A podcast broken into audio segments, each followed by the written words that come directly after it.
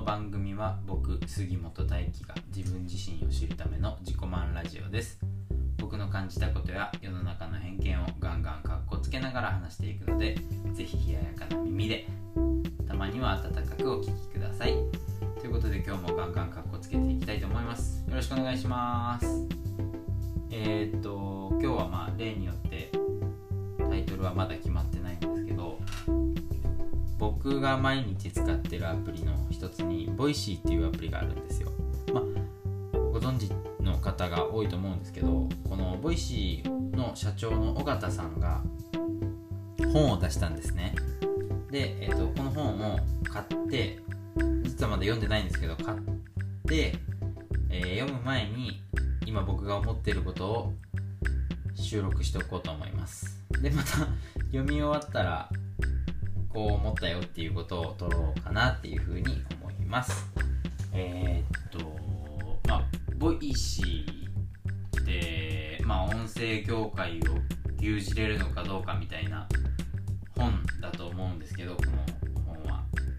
僕の推論僕の勝手な推論だというと牛耳ることはできないんじゃないかなって思います。でまず前提として僕 Voicy 大好きだし毎日使ってるし超面白いしすごい楽しいアプリなんで、まあ、そこは誤解のないように話していきたいんですけどうんと、まあ、 Voicy 以外のプラットフォームって音声のプラットフォームって結構あってえっ、とスタンド FM だったりヒマラヤだったり、まあ、スプーンだったりがあってまあクラブハウスとかもそうですね。Twitter のペース。 Spaces とか。で今もちろん僕がこれを配信してるポッドキャストもうーん一種のプラットフォームじゃないですか。でえっ、とその中の Voicy の特徴の一つとして承認制であるってことがでかいかなと思うんですね。 Voicy 社が認めたパーソナリティしか音声配信できないっていうのは、まあ、一定のクオリティが担保されるのでうんとまあよくわからないど素人が配信されることはめったにないんですけどそれとはまあ反対で誰でも配信できるのが VC 以外のアプリまあポッドキャストとして VC 以外のアプリっていう構造になってるんですけどこれあのー、ある意味 Voicy 社がなんだ？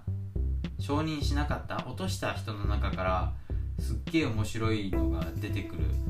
可能性？大ヒットするような可能性があるじゃないですか。ななんて言うんだろう？YouTube もどっちかっていうとそういう感じではちゃめちゃ系でバズったりした YouTuber がすっごいニッチなところでファンをゲットするんじゃないかとかいうのを考えると Voicy 社がいいぜって思ったパーソナリティしか配信できないんだったら、うん、ユーザーも使う方聞く方のユーザーもえっ、ー、となんだ配信者もそんなに たっぷり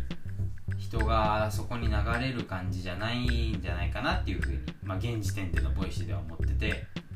このポッドキャストみたいにある程度無法地帯の方が